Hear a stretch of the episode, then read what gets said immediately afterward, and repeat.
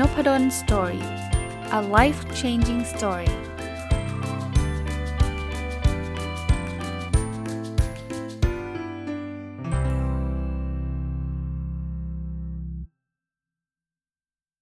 สวัสดีครับ ยินดีต้อนรับเข้าสู่นพดล Story Podcast นะครับ วันนี้เอาหนังสือเล่มที่ชื่อว่าใช้ชีวิตให้เป็นคนโชคดี ของคุณ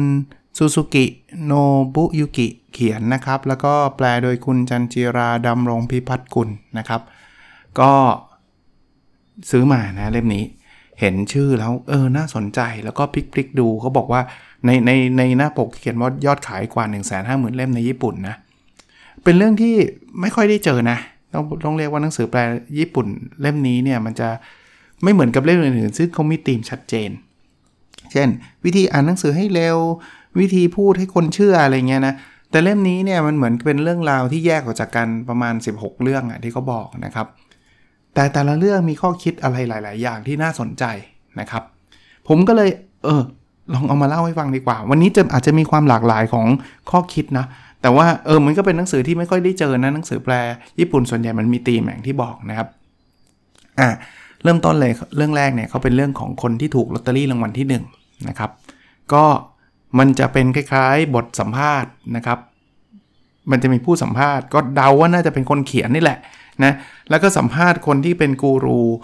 คนที่เป็นอะไรล่ะ เป็นผู้รู้นะครับ เรื่องของคนที่ถูกลอตเตอรี่รางวัลที่ 1 ก็เป็นการสัมภาษณ์คุณทากิโทชิโอเป็นผู้เชี่ยวชาญทางด้านการเงิน และกรรมการบริหารบริษัท Money Forward นะครับเขาก็ผมคงไม่มานั่งอ่านบทสัมภาษณ์ให้ฟังนะครับ แต่ว่าก็เป็นเรื่องราวว่า เออ ถูกลอตเตอรี่แล้วควรทำยังไงจริง ๆ แล้วการถูกลอตเตอรี่มันมันคือสิ่งที่ทำให้คนประสบความสำเร็จหรือเปล่านะครับ หนังสือเขียนได้มันมากหมันมากเขาเขียนแม้กระทั่งบอกนี้เขาบอกว่าลอตเตอรี่เนี่ยนะอาจจะถ้าเกิดใครรู้สึกแบบโอ้ยมันมาทำไมมาว่าลอตเตอรี่เราก็ขออภัยด้วยแล้วกันหนังสือมันเขียนจริงก็บอกลอตเตอรี่เนี่ยคือภาษีของรัฐบาลที่ชาร์จคนโง่ครับโอ้โหคือแบบเจ็บอะนะครับ ก็ ก็เอาเป็นว่าเป็นประเด็นแล้วเขาบอกว่าก็ก็เราก็รู้กันอยู่ว่าโอกาสถูกลอตเตอรี่มันน้อยแค่ไหนนะแล้วคุณยังซื้อกันอยู่ก็ก็ช่วยไม่ได้หรอกนะครับ อย่าอย่าไปอย่าไปลุ้นเลยนะครับเขาบอกว่ามีโอกาสถูกลอตเตอรี่ของญี่ปุ่นเนี่ยมีโอกาสโชคดี 1 ใน 10 ล้านเลย แล้วเขาบอกว่าเป็นน่าแปลกไหมล่ะหนึ่งใน10 ล้านคนซื้อกันเยอะแยะเลย แต่มีบริษัทยิญี่ปุ่นหลายบริษัทเนี่ยพอบอกให้ออก product ใหม่ ซึ่งโอกาสล้มเหลว น้อยกว่านี้ตั้งเยอะ ก็บอกไม่เอา เพราะว่ากลัวเขาบอกว่าไอ้หุ่นยนต์ดูดฝุ่นเนี่ยกลายเป็นว่าบริษัทต่างชาติเนี่ยมาแย่งชิงส่วนแบ่งตลาดไปเฉยเลย ด้วยเพราะคนญี่ปุ่นบอกบุ้ยเดี๋ยวเสียเดี๋ยวกลัว ก็บอกทีลอตเตอรี่เนี่ยซื้อกันแหลกลานเลย ก็อารมณ์แบบเป็นแบบนี้นะ มันก็เป็นข้อคิดต่างๆนะครับ แล้วก็เขาก็พูดถึงแม้กระทั่งว่า เวลาถูกแล้วคุณต้องทำอะไรยังไงบ้างนะ ไม่งั้นคุณก็โดน อะไรนะญาติพี่น้องมาแย่งกันไปหมดอะไรอย่างเงี้ยนะครับแต่เขาไม่ได้สนับสนุนให้ซื้อเลยนะเอาตรงๆ เรื่องราวเรื่องที่ 2 เป็นเรื่องราวของผู้เช่าบ้านที่เคยเกิดคดีเขาไปสัมภาษณ์คุณโอชิมะเทรุเป็นผู้บริหารดูแลเว็บไซต์ประกาศเกี่ยวกับอสังหาริมทรัพย์ที่เคยเกิดคดี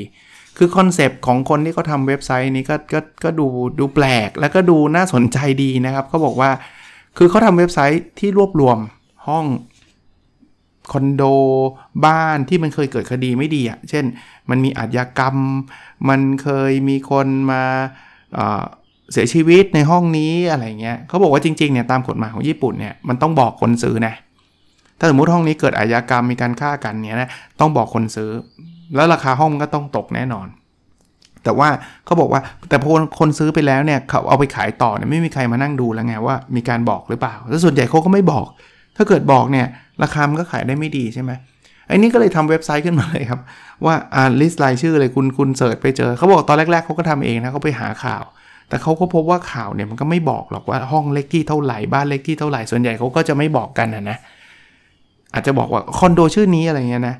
แต่ว่าพอตอนหลังเนี่ยเขาก็บอกเขาพอเขาโพสต์บอกคอนโดชื่อนี้คนอื่นห้องอื่นก็เดือดร้อนสิว่ามันไม่ใช่ห้องชั้นใช่ไหมเขาก็เริ่ม คล้ายๆ crowd sourcing อะคือคล้ายๆวิกิพีเดียคนก็เริ่มมาบอกว่าไม่ใช่ห้องนี้ไอห้องที่มีอาชญากรรมมันคือห้องหมายเลขนี้เท่านี้อะไรเงี้ยก็เขาก็เลยสามารถรวบรวมอะไรแบบนี้ไม่ได้ แต่ว่าไอ้บทเรียนที่เขาเขียนมาเนี่ยนะเขาบอกว่าจริง ๆ คนชอบคิดว่าโอ้ยห้องนี้มัน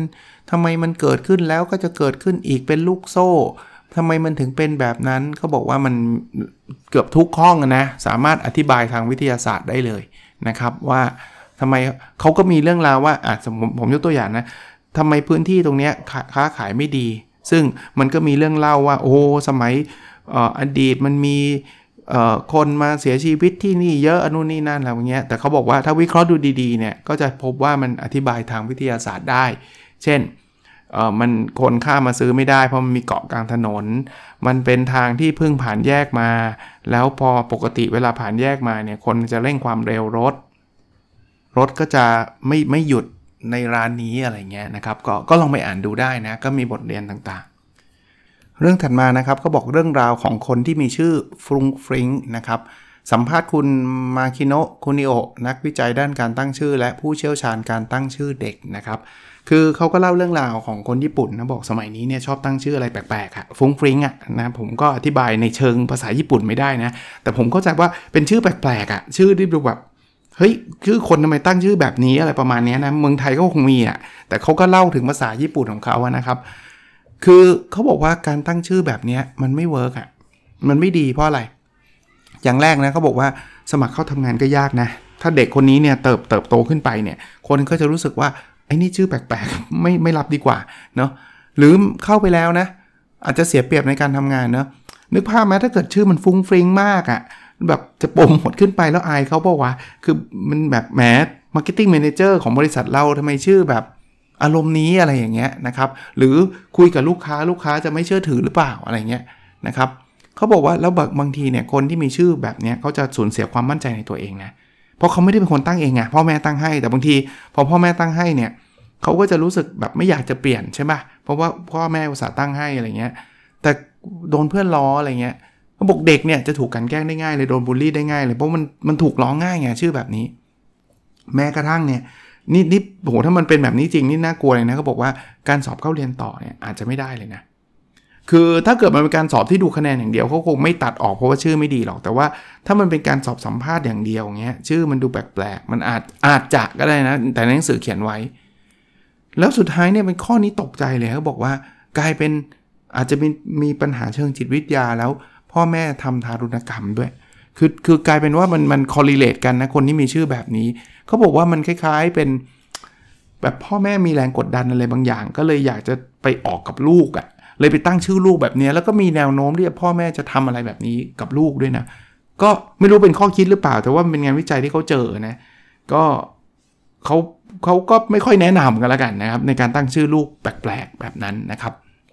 อะมาดูเรื่องถัดไปครับเขาบอกว่าเรื่องราวของคนไรมิตร อันนี้ไปสัมภาษณ์คุณโนโรโทมิโยชิฮิโกะนะครับเป็นศาสตราจารย์คณะมนุษยมนุษยศาสตร์แห่งมหาลัยเมจิ ผู้เชี่ยวชาญด้านความสัมพันธ์ระหว่างบุคคล เขาก็พูดถึงว่าเออคนเราเนี่ยเดี๋ยวนี้มันก็มีทั้งแบบว่าประเภทอินดิเพนเดนต์น่ะไม่ไม่ไม่ต้องมีเพื่อนอะไรเงี้ยนะครับ หรือบางคนก็จะติดเพื่อนมากอะไรเงี้ยนะครับ คือจริงๆเนี่ย มันก็มีทั้งข้อดีข้อเสียนะนะครับแต่เขาเขาเขามีข้อคิดแบบนี้เขาบอกว่าคนที่ไม่ชอบเข้ากลุ่มเนี่ยไม่จำเป็นเนี่ยต้องไปฝืนปฏิบัติให้เหมือนกับคนที่ชอบเข้ากลุ่ม คือต่างคนต่างชอบไปไม่มีเป็นไรนะครับ เพราะบางทีเนี่ยคนที่ไม่ชอบเข้ากลุ่มเองเนี่ยพอพอรู้สึกว่าคนอื่นเขาเข้ากันฉันต้องเข้าบ้างเนี่ยนะสิ่งที่มันเป็นข้อเสียเนี่ย คือข้อดีมันก็จะทำให้เขาแค่หลอกตัวเองอะว่ามีคุณค่าเนอะเราก็มีเพื่อนเหมือนกัน หรือว่าฉันจะสบายใจอะไรเงี้ยแต่มันเขาบอกมันเป็นเรื่องเพ้อฝัน เพราะเราไม่ชอบอยู่แล้ว แต่ข้อเสียที่เกิดขึ้นคือ พอเราไม่ชอบแล้วเราไปเข้ากลุ่มนะเราจะเติบโตด้วยตัวเองไม่ได้ เหมือนกับอยู่คนเดียวไม่เป็นอะนะครับหรือบางทีถูกไล่ต้อนให้ปฏิบัติเหมือนคนรอบข้างมากเกินไปเฮ้ยแกเข้ามาในกลุ่มนี้แกต้องทำอย่างนี้เท่านั้นอะไรเงี้ยแล้วเราก็ไม่ได้เป็นเราเลยก็ถูกไล่ต้อนนะครับ เขาบอกว่าบางทีเนี่ยกลายเป็นว่าเราไปทำตามคนอื่นหมด จนกระทั่งแม้กับอายุมากขึ้นก็ยังไม่รู้ว่าเรากำลังรู้สึกอย่างไร ต่อสิ่งไหนอยากได้อะไรตอบไม่ได้เลยนะครับ ก็ถ้าคุณไปฝืนว่าคุณไม่ชอบแต่คุณจะพยายามเข้า คุณก็จะเจอสิ่งเหล่านี้ เรื่องถัดไปก็บอกว่าเป็นเรื่องราวของคนที่ไม่มีลูก อันนี้ไปสัมภาษณ์คุณอาโซโยโกะเป็นที่ปรึกษาผู้เชี่ยวชาญด้านอาชีพของผู้หญิงนะครับ เขาก็พูดถึงว่า เอ๊ะมีลูกกับไม่มีลูกเนี่ย จะมีความสุขต่างกันไหมยังไง เขาพบว่าจริงๆแล้วเนี่ย มีหรือไม่มีไม่ได้ทำให้ความสุขมันต่างกันนะ ไม่ใช่ว่าต้องมีลูก เราถึงจะมีความสุข ไม่มีลูกถึงจะไม่มีความสุขนะครับ ก็เป็นการให้กำลังใจคุณผู้หญิงที่อาจจะไม่มีลูก แต่รู้สึกว่า เอ๊ะฉันจะต้องอมีลูกหรือเปล่า เพราะคนอื่นมีแต่คำถามไงว่าทำไมถึงไม่มีไม่มีเงี้ยอย่าอย่าอย่าไปแบบ ต้องฝืนว่าถ้าเกิดเราไม่อยากมีก็ไม่อยากมีนะครับเขาบอกว่าคนเราล้วนแตกต่างกัน จึงย่อมมีทางเลือกที่หลากหลาย ให้เราออกแบบชีวิตให้ได้อย่างอิสระเสรีของเรานะอะมาดูเรื่องราวถัดไปเป็นเรื่องราวของครอบครัวที่ยากจน เพราะค่าใช้จ่ายด้านการศึกษา นี่ไปสัมภาษณ์คุณโคยะโยอิจินะครับเป็นนักวางแผนการเงินผู้เชี่ยวชาญด้านการลงทุนทางด้านการศึกษานะครับเขาก็เล่าให้ฟังว่า มีหลายคนที่ไม่พร้อมที่จะมีเงินอะพูดพูดง่ายไม่มีเงินพออะในการลงทุนด้านการศึกษา แต่ว่าก็แบบจัดเต็มเลย ให้ลูกเรียนอินเตอร์เต็มที่นะครับ แล้วก็ไปให้ลูกเรียนอเมริกานู่นนี่นั่นเขาบอกว่าไม่ผิดนะ แต่บางทีเนี่ยไปเรียนอเมริกาก็ได้มหาวิทยาลัยที่ไม่ดี แล้วก็กลับมาก็งั้นๆเผลอๆภาษาก็ไม่ได้อีก เพราะว่าก็ไปรวมกลุ่มกับเด็กญี่ปุ่นที่อเมริกาอะไรเงี้ย สิ่งที่มันเกิดขึ้นคือ ล้มละลายครับคุณพ่อแม่ก็ก็แบบโหทำเต็มที่เนาะก็ล้มละลายเขาก็บอกว่าเอออันนี้ก็ก็เป็นแนวคิดที่น่าสนใจนะเขาบอกว่าบางทีเนี่ยคุณไปทำแบบนั้นนะคนที่ลำบากที่สุดก็คือลูกคุณเนะ่ยเพราะว่านอกจากลูกคุณจะกลับมาแล้วพัฒนาตัวเองได้ได้ได้น้อยมาก หรือว่าไม่ได้ดีเท่ากับเงินที่คุณแลกไป แล้วเขาจะมีภาระต้องเลี้ยงดูคุณอีกเพราะคุณล้มละลายไปแล้วไงนะครับ เขาบอกมุ่งมั่นในการเลี้ยงลูกเป็นเรื่องที่เข้าใจได้ แต่การมุ่งมั่นมากเกินไป โดยที่ไม่คำนึงถึงไอ้ที่ไอ้เรื่องสภาพความเป็นอยู่ความสามารถทางการเงินของตัวเองเนี่ยเป็นอีกเรื่องหนึ่งนะคือไม่ได้ห้ามจะส่งลูกไปต่างประเทศหรือว่าเรียนดีๆ แต่ว่าคุณก็ต้องพิจารณาเรื่องเงินด้วยนะครับ เรื่องถัดไปเป็นเรื่องราวของกลุ่มคนที่เช่าบ้านนะครับ อันนี้เป็นการสัมภาษณ์คุณอิชิคาวะทาคายาสุนะครับ เป็นที่ปรึกษาเชี่ยวชาญด้านการลงทุนอสังหาริมทรัพย์ ผมว่าเป็นคลาสสิกนะ คือซื้อดีหรือเช่าดีนะครับเขาก็บอกคนส่วนใหญ่เนี่ยก็จะชอบคิดว่า เฮ้ย การซื้อเนี่ยมันคุ้มกว่าการเช่า เพราะว่ามันได้สินทรัพย์มาเลย แต่บทสัมภาษณ์กับบอกว่าจริง ๆ แล้ว มันอาจจะไม่ใช่นะ เพราะว่าเวลาเราซื้อเขาเขายกตัวอย่างเวลาเราซื้อมันก็มีค่าใช้จ่ายเยอะแยะเราติดหนี้ติดสิน หลายคนล้มละลายเพราะเงินกู้นะนะครับ หรือบางทีเนี่ยมันมันไม่คล่องตัวเขาบอกคนไม่น่าไว้ใจไว้ใจย้ายเข้ามาอยู่ใกล้ๆบ้านเราเนี่ยเราก็หนียากเพราะว่ามันเป็นบ้านเรา ลงทุนไปทั้งเท่าไหร่แล้วคุณจะออกย้ายไปไหนลำบาก แต่ถ้าเกิดเราเช่าบ้านเนี่ยหนึ่งคือเงินกู้ก็ไม่ได้ไม่ไม่ได้มีอะไรมากมาย เพราะว่ามันเป็นค่าเช่าเราก็ไม่ได้กู้อะไรมา แล้วถ้าเกิดคนไม่น่าไว้ใจมาอยู่มาเช่าห้องข้างๆเราก็แค่ย้ายที่เช่าเขาบอกว่าการเช่าเนี่ยทำให้อิสระในชีวิตเพิ่มขึ้น ถ้าเทียบกับการซื้อ หรือเกิดภัยพิบัติเขาบอกว่า ที่ญี่ปุ่นจำได้ไหมครับ ที่มีข่าวไอ้ตรงสึนามิแล้วเกิดกัมมันตภาพรั่วไหลเขาบอกว่าที่ดินแถวนั้นน่ะบ้านแถวนั้นนะต้องละทิ้งไปเลยนะเพราะเพราะขายก็ไม่มีคนซื้อ ก็ต้องทิ้งไปซะเฉยๆแต่ถ้าเกิดคุณเช่าคุณแค่ออกมาเองนะครับ คือเขาก็ชี้ให้เห็นเรื่องของ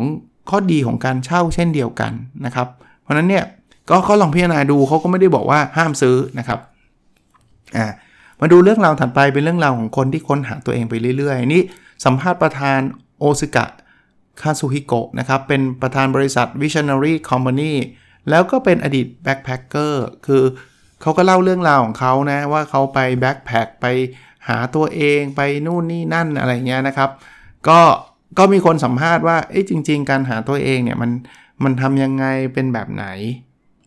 ตอนแรกอ่านเนี่ยผมเข้าใจว่าเขาจะเชียร์ว่า เอ้ยต้องไปหาตัวเองไป backpack ก็ผมไม่ใช่นะ ก็บอกมี backpacker หลายคนที่แบบว่าจะไปหาตัวเองเนี่ยพอกลับมาญี่ปุ่นนะ หางานทำไม่ได้เลย หางานทำยากมากนะครับ ก็ก็มันผมว่ามันมีทั้งข้อดีข้อเสียนะครับ อันนี้เขาก็สรุปแบบเปิดกว้างไว้นะอะเรื่องราวอันถัดไปเป็นเรื่องราวของคนที่หนีไปเรียนต่างประเทศวงเล็บเรียนเพื่อชุบตัวนะครับ สัมภาษณ์คุณ ซาคาเอะโยโกะนะครับผู้อำนวยการศูนย์วิจัยการศึกษาต่อต่างประเทศซาคาเอะโยโกะและเป็นที่ปรึกษาด้านการศึกษาต่อต่างประเทศนะครับเขาก็เล่าให้ฟังเลยว่ามันมีค่าใช้จ่ายนู่นนี่นั่นอะไรเงี้ยแต่อีเหมือนกันนะครับ ก็เขาก็ไม่ได้เชียร์ให้ไปต่างประเทศอย่างเดียว เพราะเขาบอกว่าถ้าเกิดคุณไปแล้วคุณไปแบบเป็น college แบบ 2 ปี ยังไม่ได้ไปจบปริญญาอะไรเงี้ยนะผมเขาก็บอกมันไม่ work หรอก เพราะว่าค่าใช้จ่าย คือมันมีข้อข้อเสียอย่างนี้ อันแรกนะค่าใช้จ่ายอาจจะสูงเกินไป และมีภาระหนี้สินเต็มไปหมด ในกรณีที่คุณไม่พร้อมนะอันที่ 2 ถ้าเกิดคุณจบแค่มหาลัยชุมชนเนี่ยเขาบอกว่าเขาไม่นับว่าเป็นการจบมหาวิทยาลัยนะเพราะมันไม่ได้เป็นระบบ 4 ปี มันคล้ายๆจบแค่แบบเบื้องต้นน่ะนะครับ อันที่ 3 คือการเรียนจบจำหายรัฐบาลต้องใช้เวลามากขึ้นไปอีกนะนะครับ และอันที่ 4 คือหลายคนจับกลุ่มกับนักเรียนญี่ปุ่นด้วยกันเองไปอยู่อเมริกาเนี่ยไปไปแฮงเอาท์กับนักเรียนญี่ปุ่นด้วยกันเองเนี่ยทำให้ภาษาอังกฤษก็ไม่ได้อีกนะครับคือไม่ได้ห้ามที่จะไปเรียนต่อ แต่ว่าก็ต้องพิจารณาเรื่องราวเหล่านี้ด้วย เรื่องที่6นะครับเขาบอกว่าเป็นเรื่องราวของคนที่คิดว่าเหนื่อยแฮะอยากไปใช้ชีวิตสบายๆอยู่ที่ชายทะเลจังอ่าสัมภาษณ์คุณยาชิโร่ทาเคมาสะประธานกรรมการบริหารองค์การไม่แสวงหาผลกำไร โอเซโคโอเซไคนะครับ หน่วยงานให้คำแนะนำการย้ายภูมิลำเนาไปอยู่เมืองทาเทยาม่าจังหวัดชิบะ คือเขาบอกเดี๋ยวนี้เนี่ยมันเป็นเทรนด์คนที่บอกว่าทำงานแล้ว burn out แล้วก็บอกว่า เฮ้ย ฉันน่าจะ early retire แล้วฉันจะไปอยู่ต่างจังหวัดแล้วใช้ชีวิตชิลๆ ไปดูทะเล นั่งริมชายหาด ใช้ชีวิตสบายๆเขาบอกว่าในชีวิตจริงมันไม่ได้เป็นแบบนั้นนะ เขาบอกว่าไปเอาเข้าจริงหลายคนไปแล้วเบื่อ แล้วก็ทนไม่ได้กับชีวิตแบบนั้น เพราะว่ามันไม่ไม่ได้มีงานมีการอะไรทำยังไงเลยนะก็ให้ให้ตระหนักรู้ว่ามันไม่คือเหนื่อยเข้าใจไงแต่เหนื่อยแล้วคุณแค่หยุดไปเที่ยวก็พอแล้วปะนะครับ ถ้าเกิดคุณจะมาใช้ชีวิตแบบเต็มสเกลแบบ คิดว่าเขาเขียนงี้เลยนะเขาบอกว่าผู้ที่เคยย้ายภูมิลำเนาให้ข้อสังเกตไว้ว่า ต่างจังหวัดเท่ากับความสงบสบายเนี่ยความคิดเนี้ยคือความเพ้อฝันนะครับเขาบอกว่าต่อให้คุณมีเงินก็พอต่อให้คุณมีเงินทองมากแค่ไหนเนี่ยคนเราทนเครียดที่เห็นเงินทองล่อยหล่อไม่ได้หรอก คือมีเงินแล้วก็นั่งแล้วก็ใช้เงินไปวันๆไปเรื่อยๆนะแล้วเขาพบอีกว่าแล้วไปนั่งอยู่คนเดียว ไม่ว่าเป็นใครก็ตามนะ หากไม่มีปฏิสัมพันธ์กับคนอื่นชีวิตก็น่าเบื่อและเงียบเหงา ระวังไว้ด้วยนะครับ slow life ต่างๆ คือบางทีเราเห็น Instagram นู่นนี่นั่นอะไรเงี้ย ถ้าเราทำเป็น long term มันอาจจะไม่ work ก็ได้ เรื่องราวถัดไปเป็นเรื่องราวที่น่าสนใจนะครับ เรื่องราวของคนที่ไม่ขยับเข้าไปถึงตรงกลางขบวนรถไฟ อันนี้สัมภาษณ์คุณคาวานิชิยูมิโกะผู้เชี่ยวชาญทางด้านจิตวิทยามนุษย์ หัวหน้าฝ่ายวิจัยทั่วไป EAP ของบริษัท Randstad นะครับ EAP มาจากคำว่า Employee Assistance Program นะคือโปรแกรมโปรแกรมให้คำศึกษาคำปรึกษาแก่พนักงานหรือลูกจ้างของบริษัท คือเขาบอกเคยสังเกตไหม คนขึ้นรถไฟญี่ปุ่นเนี่ยแทนที่จะชิดในอะถ้าถ้าใช้ศัพท์ของรถเมล์ไทยก็ชิดในหน่อยพี่ใช่ไหมคือเขาไม่ไม่ชิดเข้าไปข้างในเขาไปยืนออตรงตรงไอ้อะไรนะ ตรงประตูนะ แล้วก็คนข้างนอกก็เข้ามาไม่ได้ไอ้ข้างล่างข้างในก็ว่างเขาบอกว่าทำไมวะทำไมคนมันนิสัยแบบนี้ วิเคราะห์กันเป็นเรื่องเป็นราวเลยนะเขาบอกอันแรกเลย ไม่มีไหวพริบคิดไม่เป็น คือมาไม่ได้คิดอะกูจะยืนอย่างเงี้ยจะเข้าไปจะยืนตรงเนี้ยอะอันที่ 2 คือ ไม่ยอมมองสิ่งรอบข้างว่าข้างในมันว่าง หรืออันที่ 3 คือไม่รู้จักเทคนิคในการโน้มน้าวให้ผู้อื่นขยับเข้าไปข้างใน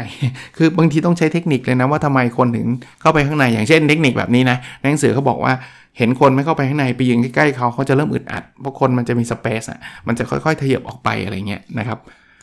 แม้กระทั่งเป็นข้อสอบเข้าทำงานเลยนะว่า คุณมีที่นั่งแบบนี้คุณจะเลือกนั่งยังไงแบบไหนอะไรเงี้ยก็ก็น่าสนใจนะครับ ก็ขนาดเรื่องนี้ยังเป็นอิชชูได้มาเขียนเป็นหนังสือได้เป็นบทหนึ่งได้นะฮะแสดงว่ามันมีเยอะจริง ๆ ผมว่าในประเทศไทยก็อาจจะมีไม่น้อยนะอะ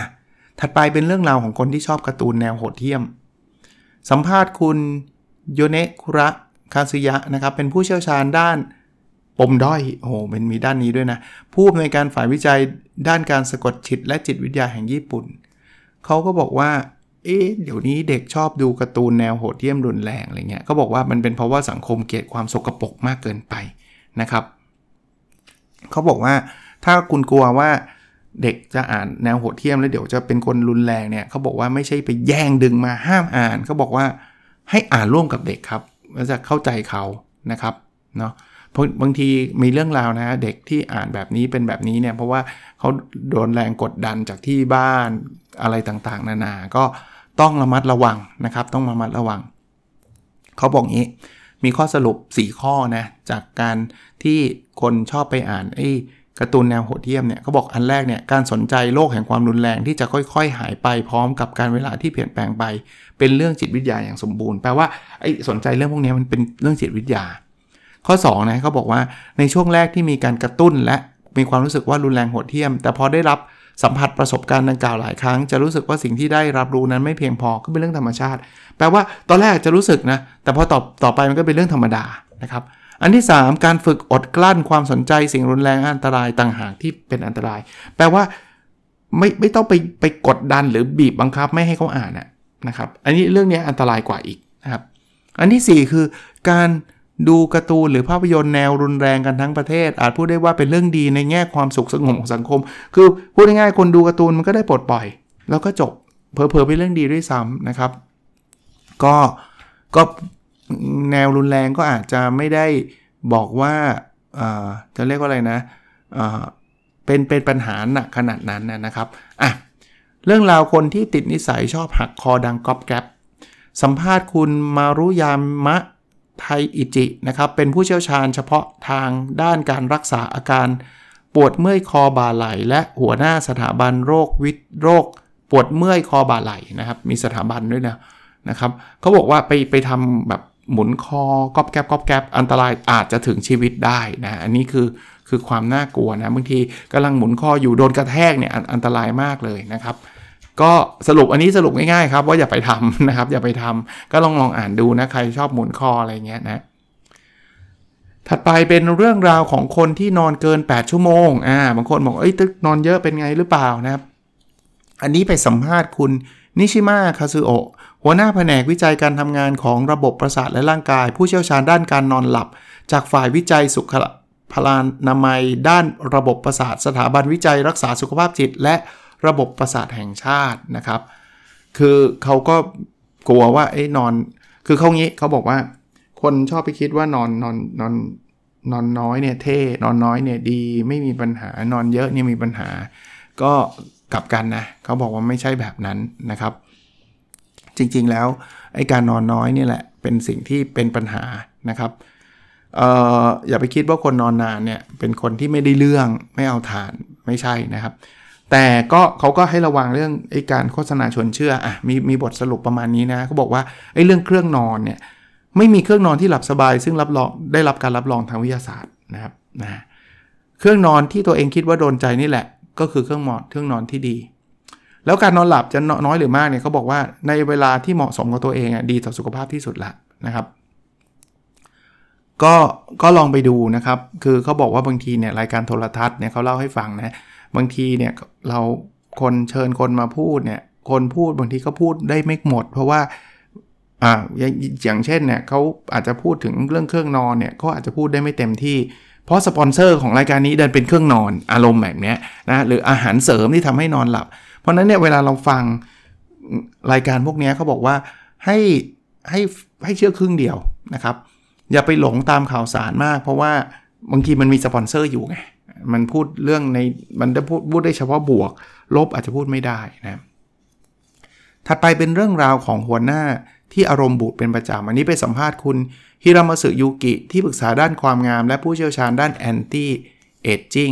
เขาบอกทำไมหน้าแก่หน้าแก่นะครับก็เขาบอกว่าส่วนใหญ่แล้วไอ้หน้าแก่เนี่ยไอ้พวกครีมเนี่ยมันไม่ได้ช่วยอะไรท่านมากหรอกนะจริง ๆ แล้วมันมาจากข้างในท่านแหละ ถ้าท่านเป็นคนเครียดขมวดคิ้วตลอดเวลาหน้ามันก็จะแก่มันก็ ห้อยอะพูดง่ายๆนะครับเขาเขาเขียนนี้เลยฮะความหย่อนคล้อยของใบหน้าจะเห็นได้ชัดเจน จนถูกนินทาว่าแก่เนี่ยแล้วลูกน้องก็จะไม่กล้าพูดลูกค้าก็หนี เพราะว่าดูหน้าแบบไม่ไม่น่าลื่นลมอะพูดง่ายๆนะครับเขาก็เลยบอกว่าคุณก็ต้องเปลี่ยนจากข้างในอะนะครับเปลี่ยนให้เป็นคนไม่เครียดนะครับ ก็ก็จะช่วยได้นะครับก็จะช่วยได้นะถ้าใครเป็นคนเครียด เป็นคนโมโห เป็นคนเอาแต่ใจก็หน้าแก่เป็นปกติฮะ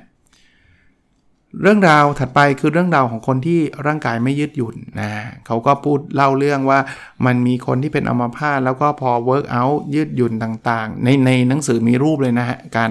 ยืดหยุ่นเนี่ยก็จะช่วยทำให้เขามีสุขภาพดีได้ อันนี้ผมคงเอามาพูดพอดแคสต์ได้ลำบากนะครับ เพราะว่ามันมันมันต้องมีรูปนะนะครับอ๋อแล้วเขาก็แถมท้ายด้วยนะ บางทีไม่มีเวลาเนี่ยไม่มีเวลาไปทำยืดหยุ่นเพราะว่าเราไปรู้สึกว่า เออถ้าเกิดเราต้องทำงานต้องทำงานดึกอะเลิกดึก ไม่งั้นเนี่ยจะจะไม่ก้าวหน้าในทำงาน ก็ต้องเลิกเรื่องนี้ให้ได้นะครับ ก็โดยรวมนะ ผมว่าก็เป็นหนังสือที่แปลกดี เป็นเป็นบทเรียนสั้น ๆ อย่างที่ผมมารีวิวให้ท่านฟัง ท่านจะเห็นว่ามันไม่ได้เกี่ยวข้องกันเลยนะ มันไม่ได้มีธีมชัดเจน แต่ว่า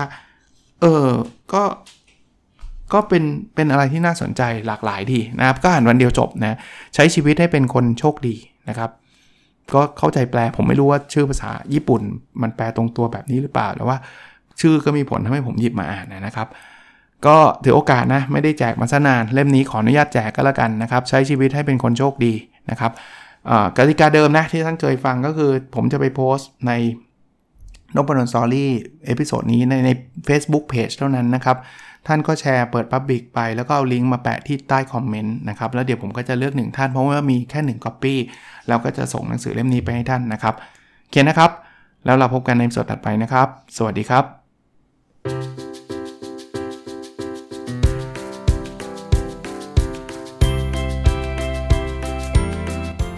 n o p a d o n Story a life changing story